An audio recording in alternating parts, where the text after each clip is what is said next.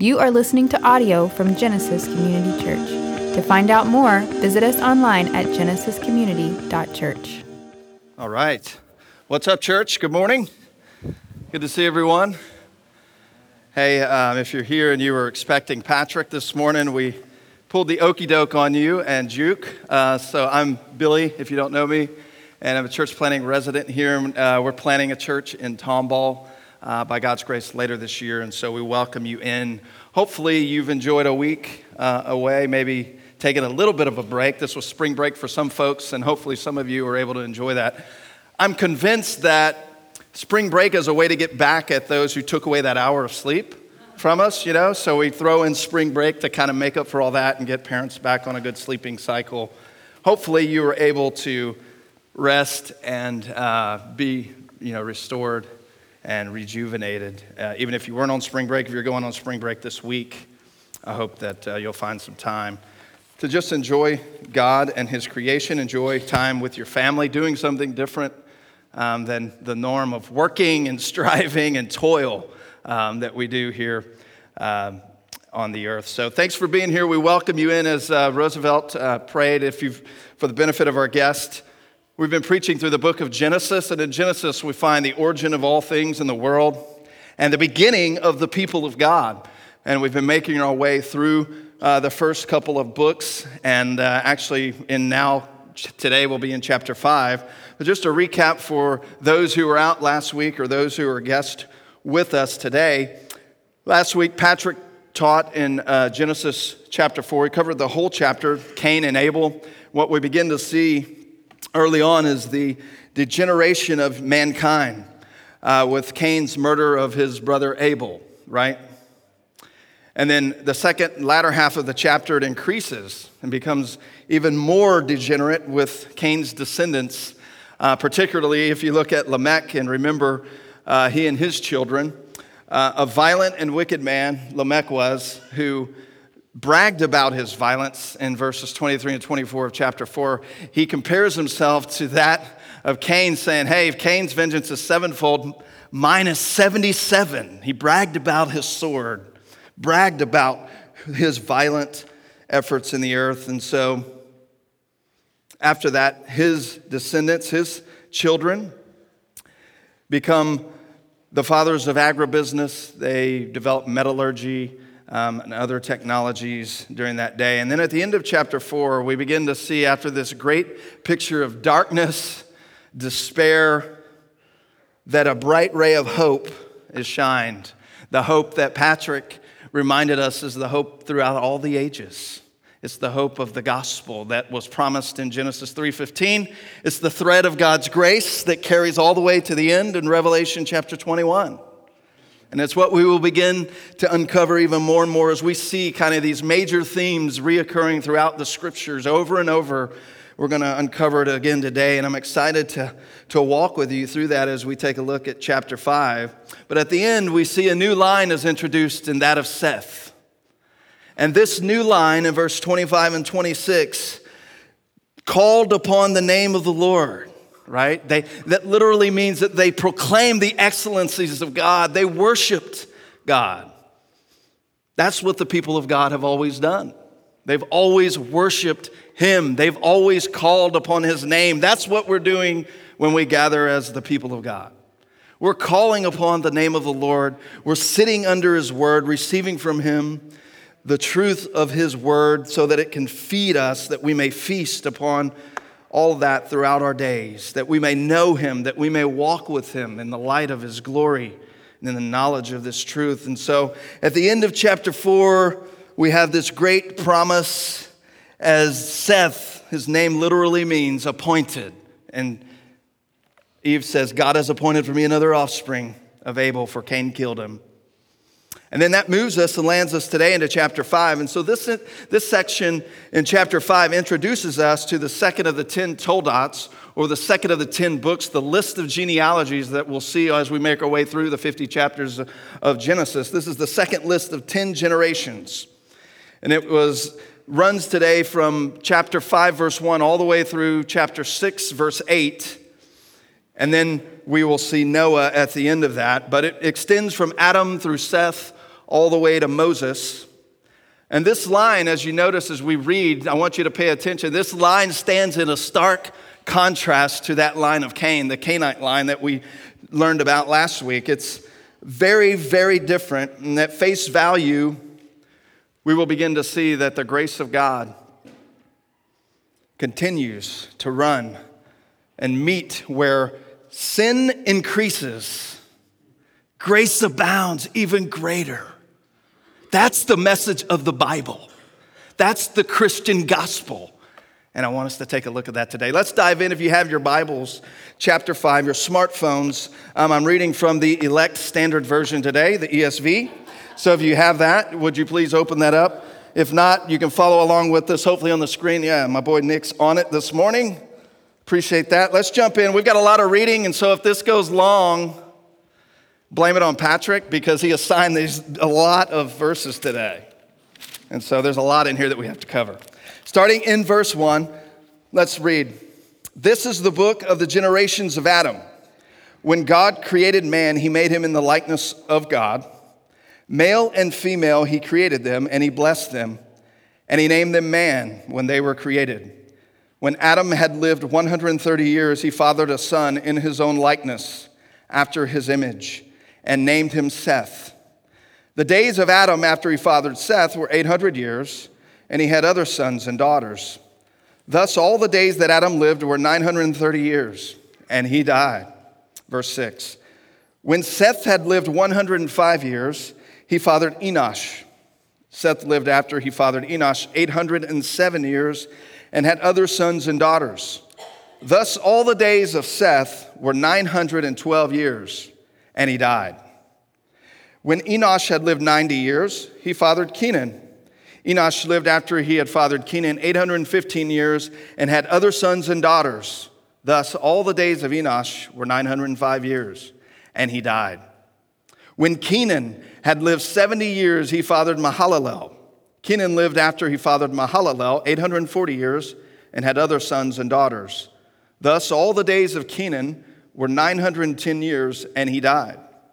Verse 15 When Mahalalel had lived 65 years, he fathered Jared. Mahalalel lived after he fathered Jared 830 years and had other sons and daughters. Thus, all the days of Mahalalel were 895 years and he died. When Jared had lived 162 years, he fathered Enoch. Jared lived after he fathered Enoch 800 years and had other sons and daughters. Thus, all the days of Jared were 962 years, and he died. Verse 21 When Enoch had lived 65 years, he fathered Methuselah.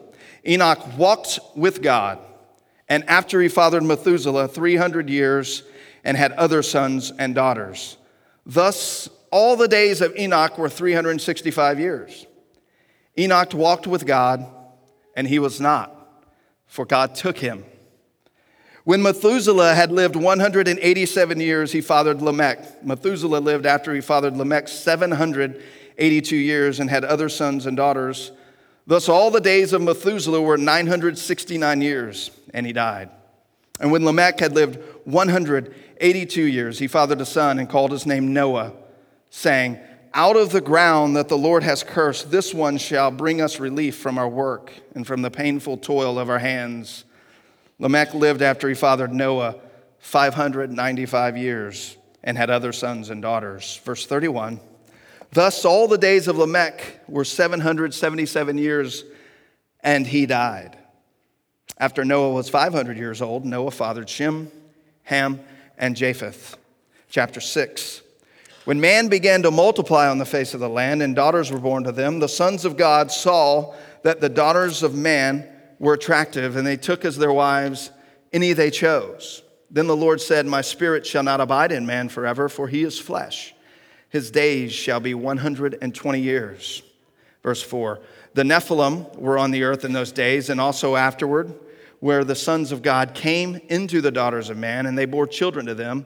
These were the mighty men who were of old, the men of renown. The Lord saw that the wickedness of man was great in the earth, and that every intention in the thoughts and the hearts were only evil continually. And the Lord was sorry that he had made man on the earth, and it grieved him to his heart. So the Lord said, I will blot out man whom I have created from the face of the land, man and animals, creeping things, and birds of the heavens, for I am sorry that I have made them. But Noah found favor in the eyes of the Lord. These are the generations of Noah. Noah was a righteous man, blameless in his generation. Noah walked with God, and Noah had three sons Shem, Ham, and Japheth. Let's pray. God, thank you for your word. Thank you, Lord, for the spirit that teaches us who you are, about you, and about the truth of your word, God, and illuminates to us Christ and the great message of hope, God, that you have given us in the form of your word. God, we thank you, God. Thank you that today we can proclaim your truth because your spirit lives inside of us. So, God, I pray that these words would be your words, that it would go out Father, that your word we know does not return void. And so, God, I pray that you would do all that you've set out to accomplish today through the proclamation of your word, that Christ would be lifted up, that men and women and children would see rightly who he is and would be drawn to him, would turn to him, place their hope and faith in Christ today. God, we love you. Thank you for this time, for the opportunity to gather together with others who love you, with your family. Bless us. And for your beautiful name we pray. Amen. Amen. So, what we see at face value here as we read through the historical narrative in chapter 5 is a compressed view of the Adam's family tree. We have a compressed view, and so really it telescopes back, allows us to see these generations where the line would continue to carry through. And so obviously we know there were other children, there was a multiplying effect of, of people being birthed in the earth. But what we have listed are the, the sons of Adam where the line carried on. And it begins, of course, after Cain because Cain was cursed and Seth was given as a new line. And we see that thread, it's that recognizable thread that I talked about that began in 315. And we'll see it running all the way through the text today. And really, if you look for it close enough, You'll see it running throughout the entire Bible because it's the message of hope. And the big idea for us today, the big idea that I want us to take away is that despite the onset of sin and its widespread invasion of civilization, this very dark picture in chapter four and then what we see again in six is not left to hopelessness. No. What we see are seeds of grace that begin to sprout forth that once again we catch a glimpse of this overarching biblical truth that where sin increases, grace abounds even greater. Grace abounds even greater. And let's look in now at verse 1 and 2 as we jump into this text. The, the very first verses of chapter 5, we see this spectacular promise that when God created man, he made him in the likeness of God. Genesis 1 27. The imago Dei, the very image of God. And that is a spectacular promise that, that reference to the imago Dei, that God created man in his own image, that he created the male and female. And we've talked about that and the differences between men and women, and the roles and the helpmeet, and the way in which women strengthen the weaknesses that men have. But really, if we think about this, what Moses is doing is reminding all those descendants of Seth, you still have this. In spite of what you've seen, in spite of what's broken around you, the image of God still rests on and in you. That's the spectacular promise, as we're going to see, because they were image bearers. We are image bearers. They had unrivaled privilege, they had unrivaled potential. The first thing that we see because of that spectacular promise is that they had the capacity to hear the word of God. They had the capacity, like no other creature except for angels, that could hear the words of God and to be able to respond to them and obey them. The second thing that comes out of this, that's implied within being image bearers of God, is that we as humans and they at that time were made as viceroys for God. They were given dominion to steward over the earth in place of God. That promise still remained as we see Moses recounting that and reminding these people that they were made in the likeness of God. Thirdly, the Imago Dei implies the possibility of spiritual intimacy as children of God. Dogs don't get the same level of intimacy with their creator that we do. I know how much we want to love on our dogs and bring Fluffy to sleep with us and bathe her and do all those things and buy her neat little Christmas sweaters. But that's not the same level of intimacy that we get to, born and made in the image of God, the Imago Dei. That's another level for us. And this great reminder here early on is that that is a spectacular promise. And then we look in moving into verse 2 is that male and female, he created them and he blessed them and named them man when they were created. Of course, this blessing is defined for us in Genesis 1:28 as procreation and multiplication. The multiplication of God's image in the earth. That's what God was desiring, that would multiply his image out in the earth, that his glory would cover the earth as waters cover the sea, right? And so that is implied here in verse 2 that the reminder to be fruitful and multiply. So these folks were to get after it. They're to get after multiplication. I don't know if there's ever been a command that's been less resisted ever in the history of man. Be fruitful and multiply. Get after it, bro. And so I think we can see that the blessing that these folks were to obey God. And we next we have verses 3 through 20 and verses 25 through 32 to prove that they did obey, that they did do this, as we have the lineage of Adam and the descendants laid out in 10 generations.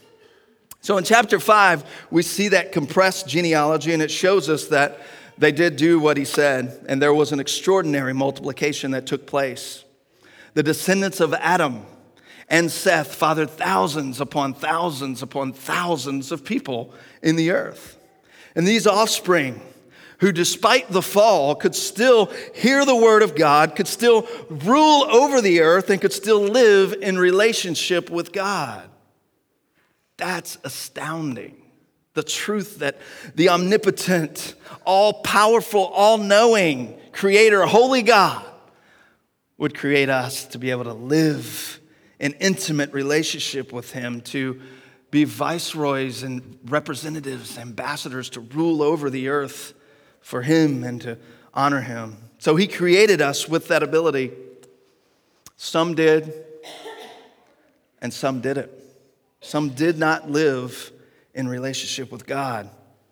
And so every time there's this flickering light of hope that sprouts forth, as we saw when Seth was born, it's as if it's snuffed out when you read verses 3 through 20. It's as if this wet blanket is just thrown over the fire of hope for the people.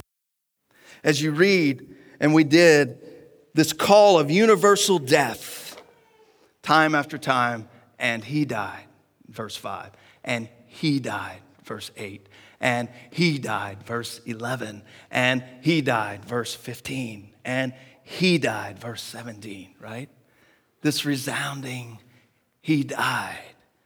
He died. The truth, it is said that life produces hope, only to see it dashed by the finality of death. Mike Mason says it like this that when we become aware of that, that life produces hope only to see it dashed by the finality of death, that when we become aware of that, it's like the unfolding of this murder mystery in which we find ourselves the victim in the end. And so it's like that throwing of that blanket draped over this light, burning hope from the generations of Seth. But look at verse 24 with me again. Let's ratchet it back to 21. When Enoch had lived 65 years, he fathered Methuselah, and Enoch walked with God after he fathered Methuselah 300 years and had other sons and daughters. Thus, all the days of Enoch were 365 years. Enoch walked with God, and he was not, for God took him. enter the man Enoch into the story, into this interruption, this great interruption of, and he died. This seventh generation here, Enoch, parallels in contrast to that seventh generation of Lamech and the Cainites. This great, violent, wicked man, in parallel to Enoch, no accident in how that is arranged, to point to the hope that Enoch brings to the lineage of Enoch, mankind will walk with God, continue to walk and know God. And the record of Enoch becomes this great beacon of light that illuminates on top of this dark rhythm of Seth's genealogy. And it's in this place that Enoch is this eternal antithesis in all of history to Lamech. So Moses records that Enoch walked with God. Where sin abounds, grace abounds even greater, friends. Where Lamech was violent, raging, living by the sword, Enoch walked with God. That, my friends, is the hope of the gospel of grace. That's what we've been called into. When you come to Christ, He makes you new, He gives you a new control center where you now are able to walk with God by the power of His Spirit. This phrase, walked with God, it's only applied to Enoch and Noah, as we'll find later in verse 9 of chapter 6. It's this in closest personal communion with God, as if we're walking side by side. You're going on a walk with your wife, your spouse, your loved ones, your children, and you're walking close, holding hands side by side, walking the Lord. It's an ongoing intimacy that is implied here. If you've walked with the Lord for any time of length of time, um, and I, by God's grace, was captivated by the Lord at age nine, and I've been walking with Him for 30 years.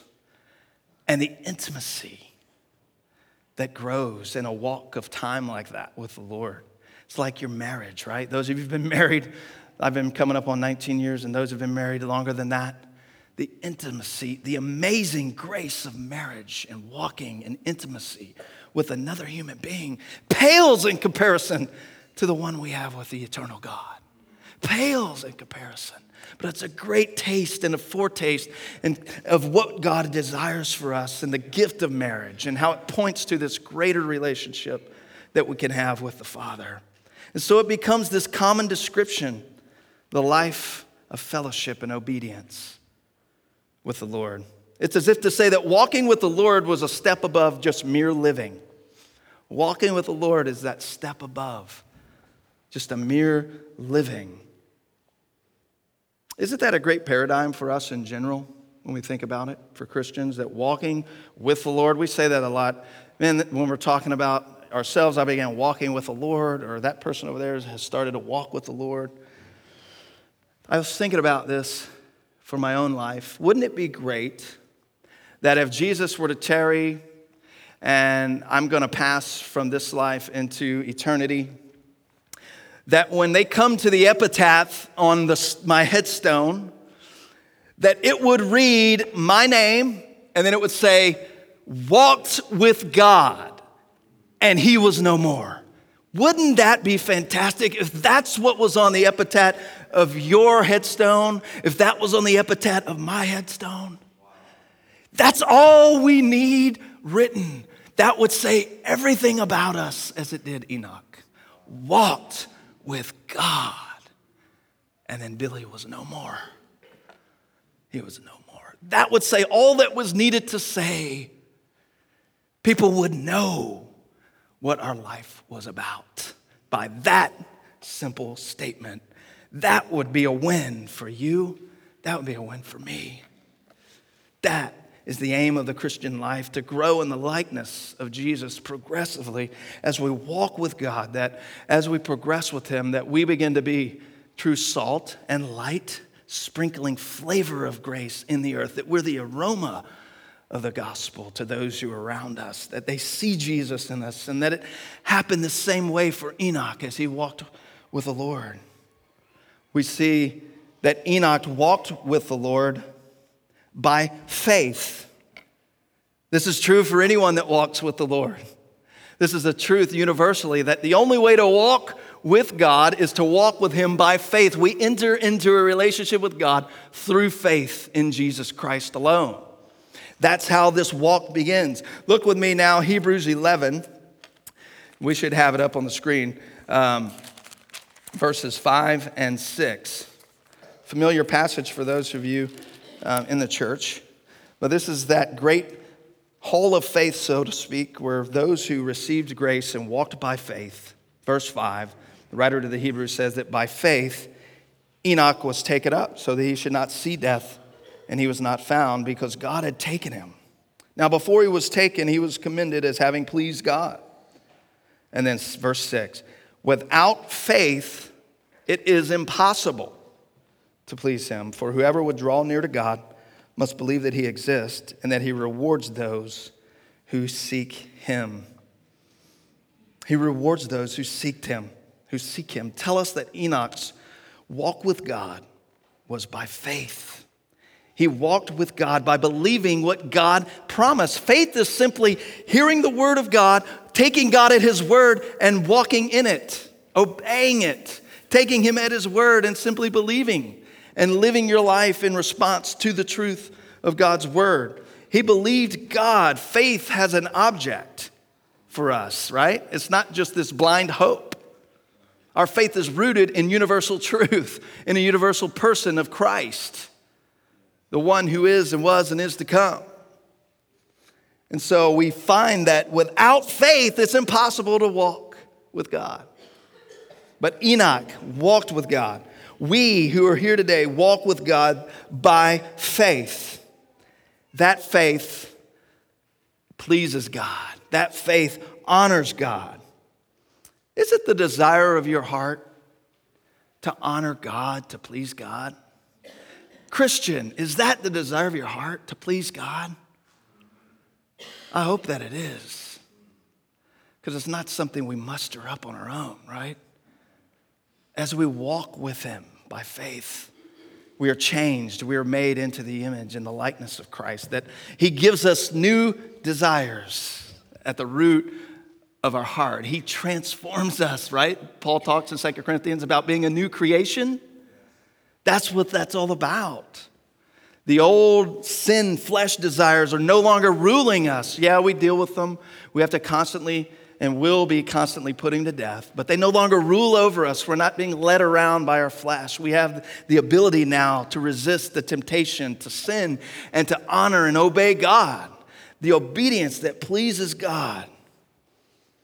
That's what faith delivers. Without faith, we can't please God. Zero amount of works, zero amount of coming to the church, coming to the altar, sing, walking and doing things, working and out in your community, taking goods to the local food bank. None of that is what God wants from us to help bring us into relationship. It's by faith, it's out of our being that our doing then flows. And so Enoch not only walked with God personally, but guess what Enoch did? He preached Enoch preached the coming judgment for those who reject God and continue in their own way. Enoch was not unlike any other Christian, any other follower of God that has ever lived. He proclaimed the coming judgment. If we turn now to Jude verses 14 and 15, we'll see that in verse 14, Jude reminds us of this. He says, It was also about these that Enoch, the seventh from Adam, prophesied, saying, Behold, the Lord came with ten thousands of his holy ones to execute judgment on all and to convict all the ungodly of all their deeds of ungodliness that they have committed in such an ungodly way, and all of the harsh things that ungodly sinners have spoken against him. These are grumblers, malcontents, following their own sinful desires. They are loudmouth boasters, showing favoritism to gain advantage. So Enoch walks with God. Enoch proclaims the good news and the hope of God, and that repentance is necessary to walk in right relationship with God. So, walking with God produces a compassion for those around us who don't know Him. Walking with God produces something inside of us that looks at our neighbor, looks at our coworker, looks at our family members, and compassion wells up because we know that they are waiting the coming judgment of God. That if you are apart from Christ, you're under the wrath of God. It's coming for you. Enoch proclaimed it. We're going to see again that Noah proclaims it. That's the Christian walk. Walking with God, growing in compassion and love and grace, and proclaiming the hope of Jesus so that people will know there's a hope that awaits for them, that they can be moved from under the wrath of God and have a seat at his table with a name inscribed son or daughter. Come and enter the rest that I've prepared for you. That love results in that desire to share. And so, Jesus, what we see now is that Jesus walked with Enoch 300 plus years, a progressively close walk with God. I hope you can say you've experienced it. I hope you can say you are experiencing it progressively. Sometimes it's good for us to take a snapshot of our life and look back the way we do at children photos look at ourselves. We need to do that with our spiritual selves at times, to look back at ourselves five years ago, three years ago, 20 years ago. What were the things that were in our hearts during that time that we no longer see, that are no longer there, right? The things that characterized our lives that we can no longer see because we've walked with God. He's taken those away take a snapshot. Do that sometimes so that you can, not so that you can see how good you are, but so you can see how great God has been to you. That you can see this grace upon grace. It's only by grace. Paul said, It's yet for the grace of God go I. And that's the hope that we have. And so these waves of God's unmerited favor of love, kindness, mercy, crashing all over us, like you're standing with your back to the ocean. We, last summer, Patrick, we had the blessing of being uh, in California, and we were trying to stand in the ocean with these waves coming toward our back. And it was impossible to stand. I mean, we were getting smashed and shaken all over the place. And that's just a great image of the grace of God smashing over the top of us making it impossible for us not to receive the truth of what God has done. Verse 24 said, God took him. Then, as a young man, here, Enoch, at the tender age of 365 years, the Lord takes him. In comparison to Methuselah, this dude was young. He was a young, he was a young buck. We do not know how this happened. I wish we had a description of it because I think it would be pretty sweet, like we did with Elijah. Maybe it was one of those Star Trek kind of moments, you know, where you're beam, beamed up. I don't know, but it just says the Lord took him. It wasn't important how.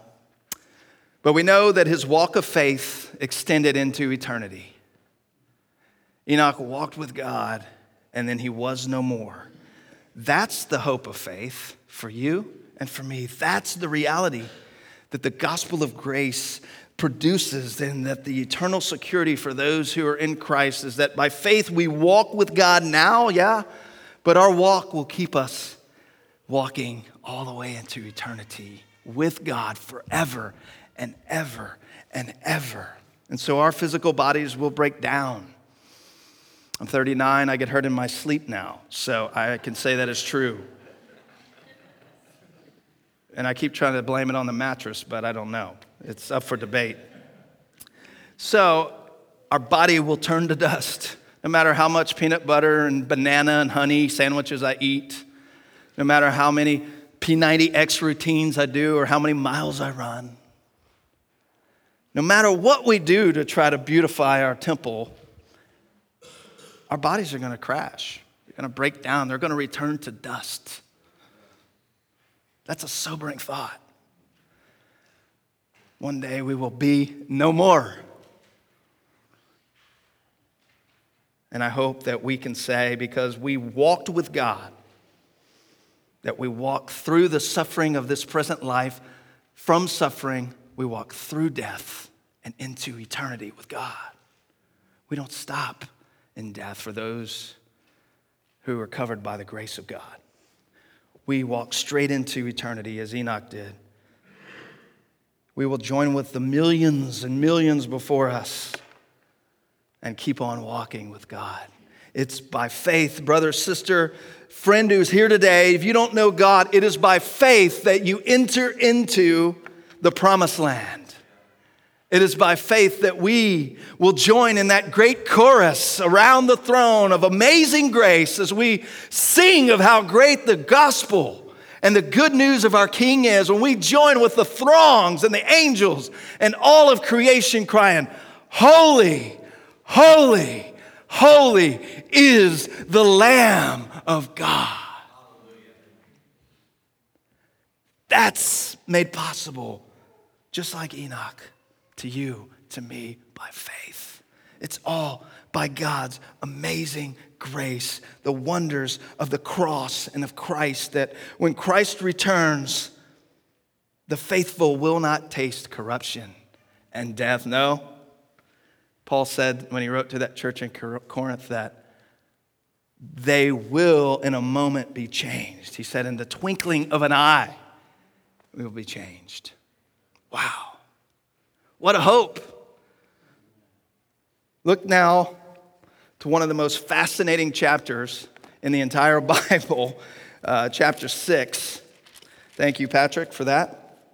I appreciate you having me work through chapter 6. There's a discipline that I think all of us should ascribe to, to, to work through chapter 6 exegetically, um, as this is probably the most difficult text in all of Scripture to interpret correctly. And I'm going to tell you where I landed through prayer and through study, through weeks of study, and uh, we'll leave it be. But chapter 6, after we see the grace of Enoch, and then Noah comes at the end of the chapter, where they even looked in verse uh, 29, they, they called his name Noah, saying that out of the ground the Lord has cursed, this one will bring us relief. So they were still looking for that relief that promised one from Genesis 3:15 that would bring them relief from the curse of sin and death. And so verse 1 and verse 2 when we see in chapter 6 it says that when man began to multiply on the face of the land and daughters were born to them the sons of God saw that the daughters of man were attractive and they took as their wives and they as they chose any they chose. Sorry about that. So man begins to multiply. We have that account um, but as men begins to multiply, wickedness begins to multiply even greater, right? As fallenness had entered in and it taints every single part of creation. And the face of the land, the daughters were born to the men. And so the sons of God in verse 2 saw that the daughters of man were attractive.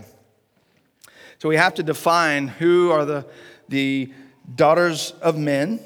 Of course, those who were listed in genealogy and those who weren't, women being born during that time. And then the sons of God is really where we have to get at to, to understand the exegetical challenges. Um, this text, as I read it over and over, and as I read commentary and as I prayed through it, as I see it as a descriptive text that describes the days and the times and the events that were going on uh, during this time.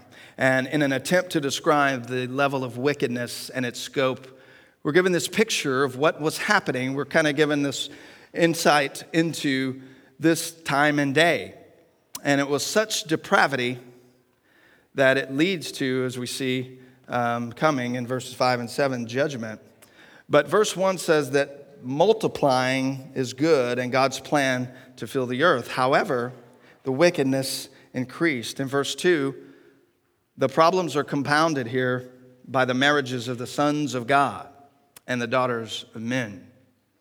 So the sons of God are fallen angels. These are the angels who fell and become demonic in possessing men. They are at such wicked times that the demonic possessions of men allow them to marry the daughters of men. And they don't even see it, they don't even see the wickedness that's happened. We have Job chapter 1 that talks about, verse 6 in Job chapter 1, talks about who these sons of God were.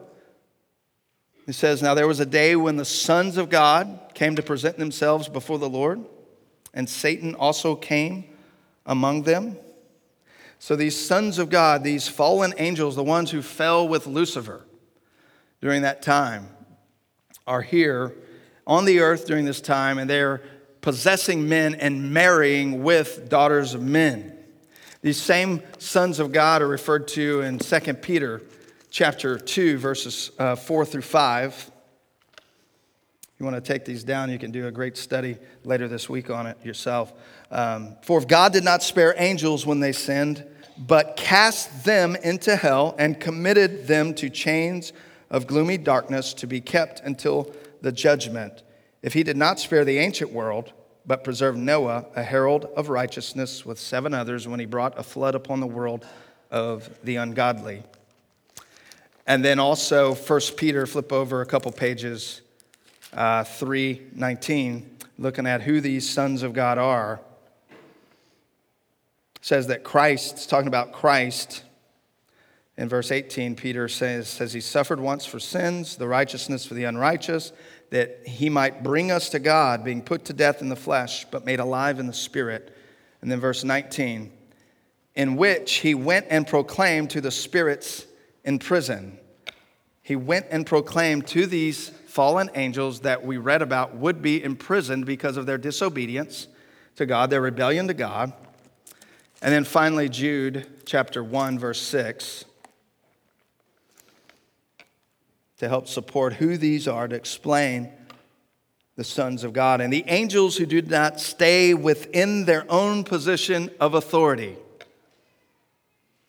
but left their proper dwelling, he has kept in eternal chains under gloomy darkness until the judgment of the great day. So these angels stepped out with Satan, fallen. They now are demons possessing men. This is how wicked the earth was during this time. The description of this time is utterly wicked and fallen and deplorable, where demonic possessed men are marrying daughters of men. They looked here, and we see this pattern that we saw back with Adam and Eve that begins, if you look with me in, uh, in verse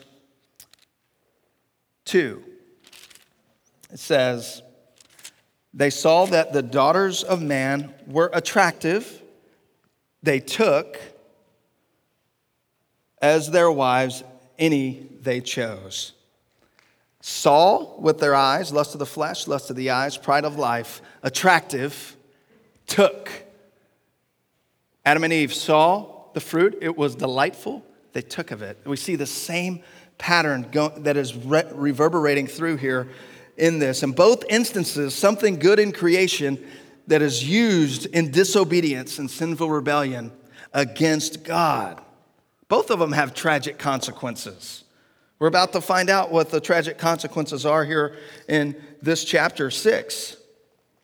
But look at verse 3 with me now. Then the Lord responds The Lord said, That my spirit shall not abide in man forever, for he is flesh. His days shall be 120 years. Now, there's a debate about the 120 years and whether it is actually 120 years as a life you know, span individually, or if it was speaking to the 120 years from then when the flood would come. But what is announced is that because of the immoral nature of people in this day, that these days will be shortened by God. There's a repercussion coming for the disobedience. And then, verse 4 with us the Nephilim were on the earth in those days, and also afterward, when the sons of God came into the daughters of man, and they bore children to them. These were the mighty men who were of old, the men of renown. So, Nephilim, lots and lots of study can be done on the Nephilim. It's kind of a funny word to say. Nephilim, it kind of feels icky to say Nephilim, but literally, it means fallen ones. That's what the word means in Hebrew. The meaning is kind of unclear and uncertain um, because it occurs in Numbers 13:33. Here it says that they were on the earth during this time and afterward. So that means after the flood they were on the earth. That causes some issues if we're thinking through how did that happen? If these were the offspring of the angels with the daughters of men, uh, I just think it's a description of who, what was going on and who were around during this time. It was a historical time that he's saying, hey, remember the Nephilim? They were here too. You remember them in Numbers 13 when the spies went and came and Joshua saw them and they were afraid? Those same guys were on the earth during this wicked time as well. And they were also known as a group of men who were of renown, it says. And so what happens is when they translated the Greek, they go back and they translate this word into gigantes, giants.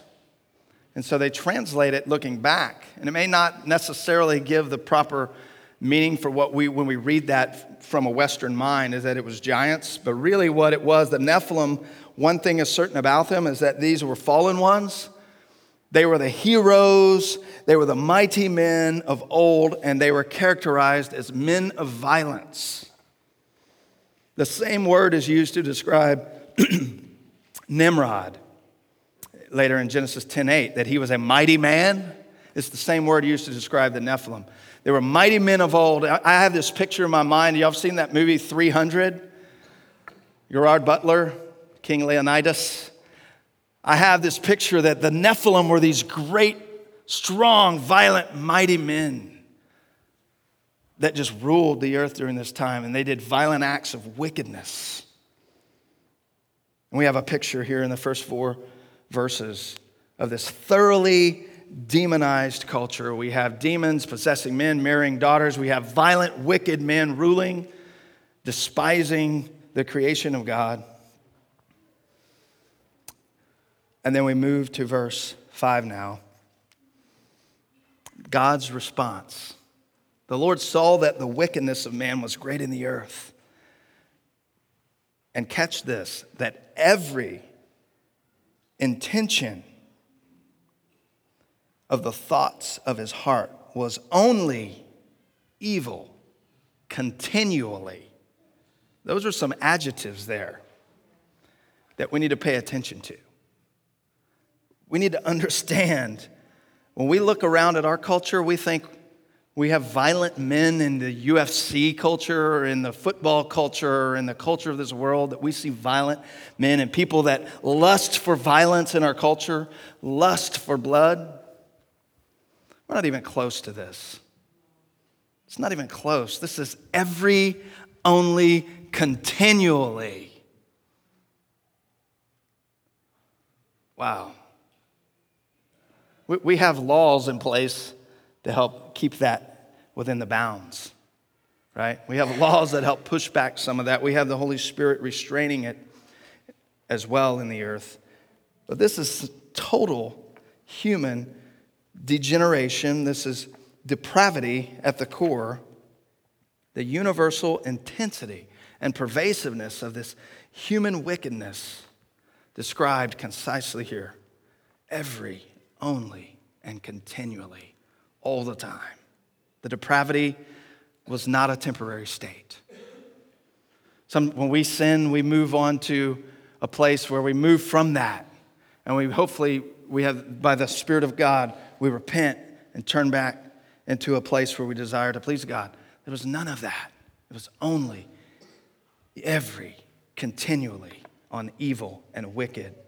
There were no relentings, there's no repentance, no hesitations, even. That's hard for us to imagine, isn't it? It's hard to us for us to imagine. Lust was their medium, and violence was their method. This was the state of human civilization in Genesis chapter 6. And God saw the wickedness. And then we get verse 6. And the Lord was sorry that he had made man on the earth, and it grieved him to his heart. The Lord was sorry. What does that mean? The Lord was sorry. The Hebrew verb is nacham, and it is sometimes translated to repent. You see in other translations, it is sorrow or regretted, or to feel grieved. That's exactly God's heart was filled with great pain. God's heart was filled with great pain. The people he had created to commune with him, to be his viceroys, to be his ambassadors, and to fill the earth with his glory, had now turned it all in on themselves, raining down violence upon the earth, living in a depraved state, rebelling totally against God. And It's the most intense form of human emotion that we can fathom is that great mixture of bitter rage and anguish that I can imagine at the loss of something close, the loss of someone close to you tragically.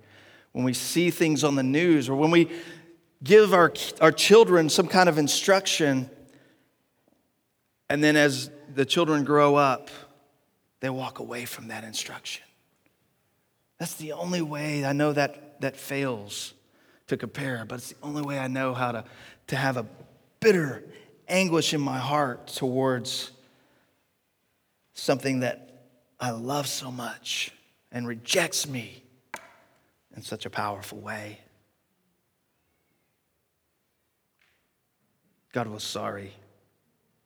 He was intensely grieved. And then, verse 7, he reveals his plan so the Lord said, I will blot out man, whom I have created from the face of the land, man and animals and creeping things and birds of the heavens, for I am sorry that I've made them. So, wiping out man and all creatures from existence, there are no half measures when it comes to dealing with sin. That's the takeaway. Sin is not to be managed. When we think we're managing our sin, that's when we're outed because the management of sin is impossible. We're not managers of sin. We have to put to death what is ungodly in us, Paul talks about. That's the reason. Be killing sin or it's killing us, right? Amen. Right? That is the serious nature of sin, is that it's always lurking, right? When we're, every time we're walking and we're drifting away, sin is lurking right around the corner, waiting to devour us, waiting to take us away from what God has for us because sin leads to death, my friends. Sin leads to death now and eternally.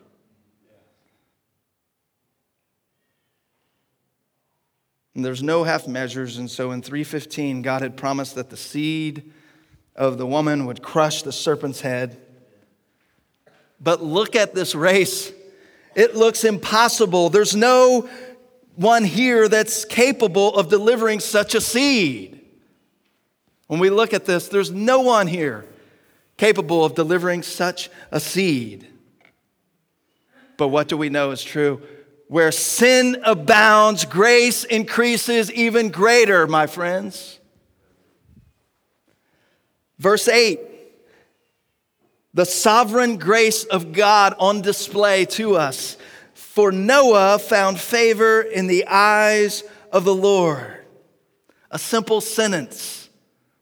The sovereign grace of God that intercepts into the reality of time and space and creation to say, I haven't forgotten about my promise in 315, you guys. I've still got that thread, grace upon grace upon grace upon grace, that where sin abounds, grace abounds even greater. And Noah found favor in the eyes of the Lord.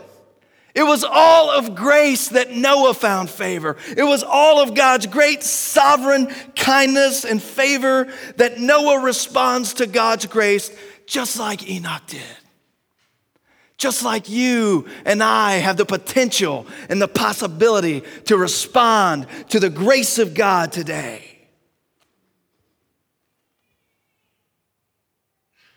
Well, how did Noah respond? These are the generations of Noah. We don't get that sentence if Noah doesn't respond in faith. The generations of Noah are not going to be included as a righteous generation if Noah didn't respond in faith. That's why Noah's included. Noah was a righteous man, blameless in his generation. Noah walked with God. Noah had three sons Shem, Ham, and Japheth. And that's personal to me. I have three sons.